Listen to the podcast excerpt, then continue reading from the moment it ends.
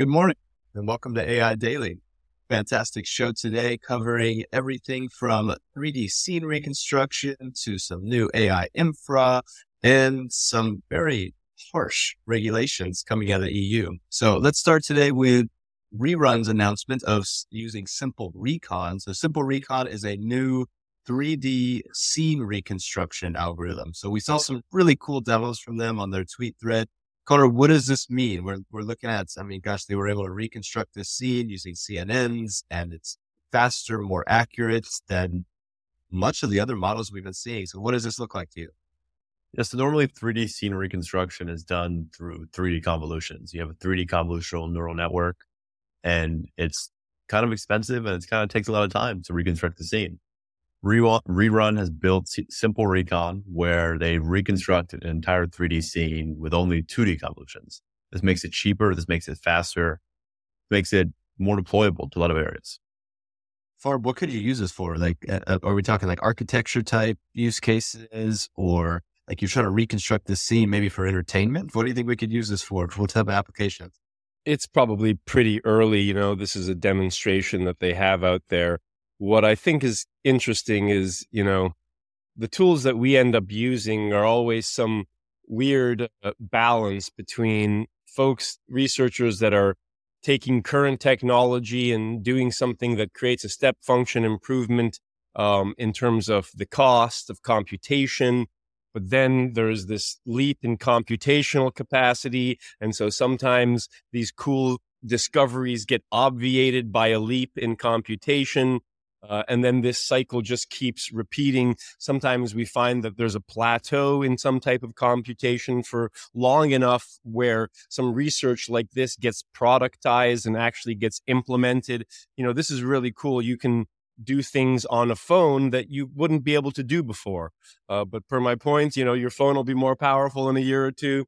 So it's it's really cool to see this constant sort of uh, race between computation and brilliant researchers coming up with ways to do more with the computation that we have available, you know, in this device or at this time.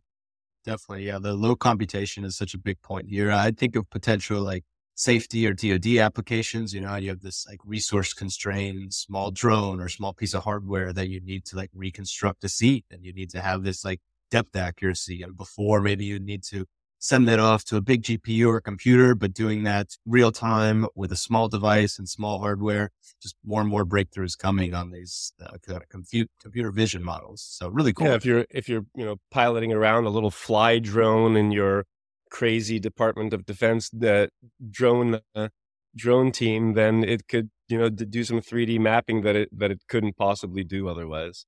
Absolutely, yeah. So let's move on to our second piece of news, which is Cloudflare Constellation. So Cloudflare, if you don't know, powers much of the internet's infrastructure and they have their own platform called Workers and a lot of developers use it, but it hasn't been too well integrated with AI and they've been pushing a lot towards it. Now they have what's called Cloudflare Constellation focused on inference. So being able to run inference on image models or language models and make it easily deployable and cheaper. Conner, tell us more. What, what is this? Yeah, Cloudflare Workers is honestly probably the most amazing developer platform ever used. I think I've been using Workers for a few years now. I know a couple years back they announced and like NVIDIA GPUs coming to Workers. That hasn't come anywhere yet. And then now out of the blue, they announced Cloudflare Constellation and it integrates extremely well. They, all the models are hosted on R2. They have a catalog of models you can use or you can upload your own. Um, and it integrates very well with workers. Anyone who used workers before knows that the capabilities of durable objects, of KV, of R2 storage, of queues, of D1 SQL tables, service bindings. Cloudflare is a lot in the workers platform. Now seeing Constellation, they host the models for you, they run them for you. You just upload them and call them, and it's amazing. experience to use. Uh, I believe the private beta they have out now is maximum of 10 megabyte of mo- models, but I'd see where it goes. Yeah. Or what, what do you think this means for startups and devs? Well, I'm going to ask. I'm going to ask Conner. What do you think this does for a developer? What's the biggest impact on a developer's life with using Constellation? How easy it is to deploy a model. Um, instead of setting up your own server, instead of running Python scripts that pull from your SQL table, that pull from different queues. Now you just call directly from your worker. And then whenever it finishes, it integrates extremely well with everything else. You don't have to worry about something else. You don't have to worry about something new. All you have to think about is your Cloudflare block. That that was my takeaway too. It seems mind blowingly easy to implement this. They're like, just type Constellation. and now you have it. And it's just crazy to think that, you know, a few months ago, you know, you might be struggling to implement some of these LLMs in your infrastructure in, internally. Now it's one word away from picking from all these different LLMs that are that are available. It's uh, I've never seen this pace of development in, in tech history. They they showed an example. It's just like 20 lines of code. They use the Cloudflare workers email handlers. So anytime a domain gets an email, the worker picks up that uh, new email and then the worker can process it however it wants. The example they showed, they used T5 running on ONNX to catalog it's the sentiment of the email and then forward that to Gmail. I mean, even the, the sheer list of things they said you could do with this, a few months ago, if you could do, you know, text to image or some sort of, you know, object recognition, you'd be like, wow, this is cool. They're like, yeah, just do any of these if you want. Just, you know, write this in and you can do all of this stuff. Pretty great. They can run any Hugging Face model. They can run any ONNX model. Uh, they have a few other runtimes coming, but starting with ONNX because it's the most open. And the models are a little bit small, I think, right now. Is that 10 gigabytes max? Yeah. Private beta though, so they're just yeah. testing. But yeah.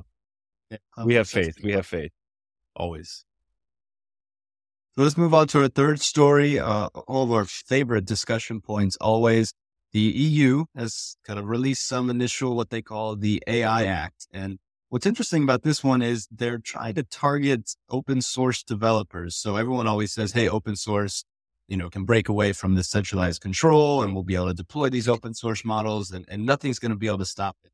But the EU's already had a long kind of form of regulation with GDPR on the internet. And it looks like they're pushing towards AI hard now. And they want to find people hundreds of thousands of dollars or percentage of revenue just for releasing models that could be available to European consumers. So far, what do we think of this? We're, we're looking at a regulation out of the EU that could actually affect open source. What do you think of it?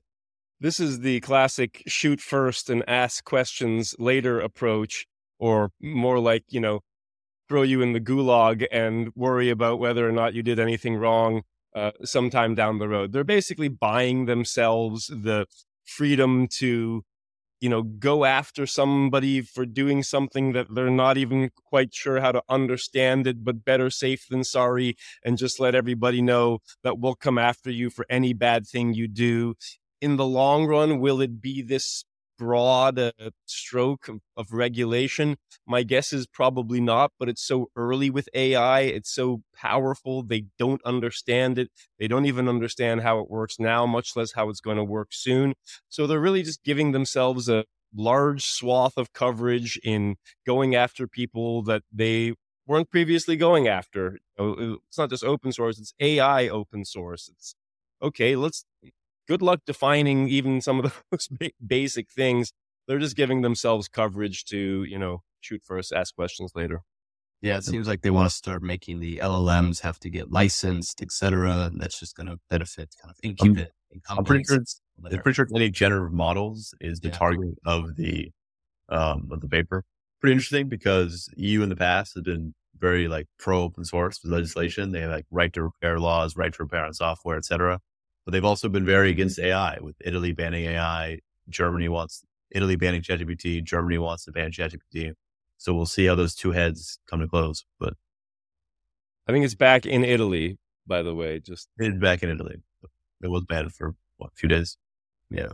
Well, Europe loves their licenses, and we'll see how tightly they push towards this. Um, but them trying to control, you know, other nationalities and other countries, open source developers sounds in- insane to say the least. Um, but as always, what are y'all seeing um, outside of these stories and AI? Conner, what have you been seeing? Um, Farb, what have you been seeing? What have I been seeing? Yesterday, I spent too much of a walk in the park reading an incredibly long paper about, you know, injecting vectors into the forward passes of LLMs to try and steer them. It was a really interesting paper. The main takeaway, you know, at a high, without digging into the details of it, is that all these things are still so early. The, the the power of you know what LLMs are going to be doing and what we're going to be able to do with them in the future is going to make what's going on today seem like child's play, which is crazy to think of. Uh, we're still discovering new ways of interacting with these things, new things that you can do with them. They're not fully understood to the point where we've exhausted all the things you could do with them. So it's it's really amazing to see people continuing to push the bounds of what you can do with models that have been around for a while now. Absolutely. Yeah. Well, I, I got to see playing around more with ChatGPT's browsing. Um, they've been releasing that and plug in access to a lot more people. Uh, the browsing feature is interesting. I would ask it, Hey, what's going on today in politics? And it takes a long time, which is much worse than Bard, for example, which I've also been playing with, but just the capability of ChatGPT kind of having this browsing available to more people and plugins available to more people um, I think we'll see just improvements over the days. But yeah, Chat ChatGPT. One of the questions I asked it was like how to import a Deno module into Node, which is like the opposite of how you would normally ask that question. Mm-hmm. And then ChatGPT was browsing for solid like five minutes. And I think it just gave up eventually. Um, so I'm I'm not sure how that works. But uh, then yeah, what I saw recently was saw Hank Green tweeted that uh, some big news websites going to be using ChatGPT for the stories apparently soon and the bylines are just going to be made up AI names. So see how that turns out. But amazing, amazing. Yeah. The yeah, the best one was was uh someone was making up some funny examples. They came up with Arthur Fischl Intelligence. Uh, first name Arthur, last name Fischl Intelligence. All right, or Computer, yeah. or Human. Yep. Very some very Simpson styles jokes. Well, thank you as always to listening to AI Daily, and we will see you again tomorrow. Have a great day. Thank you guys.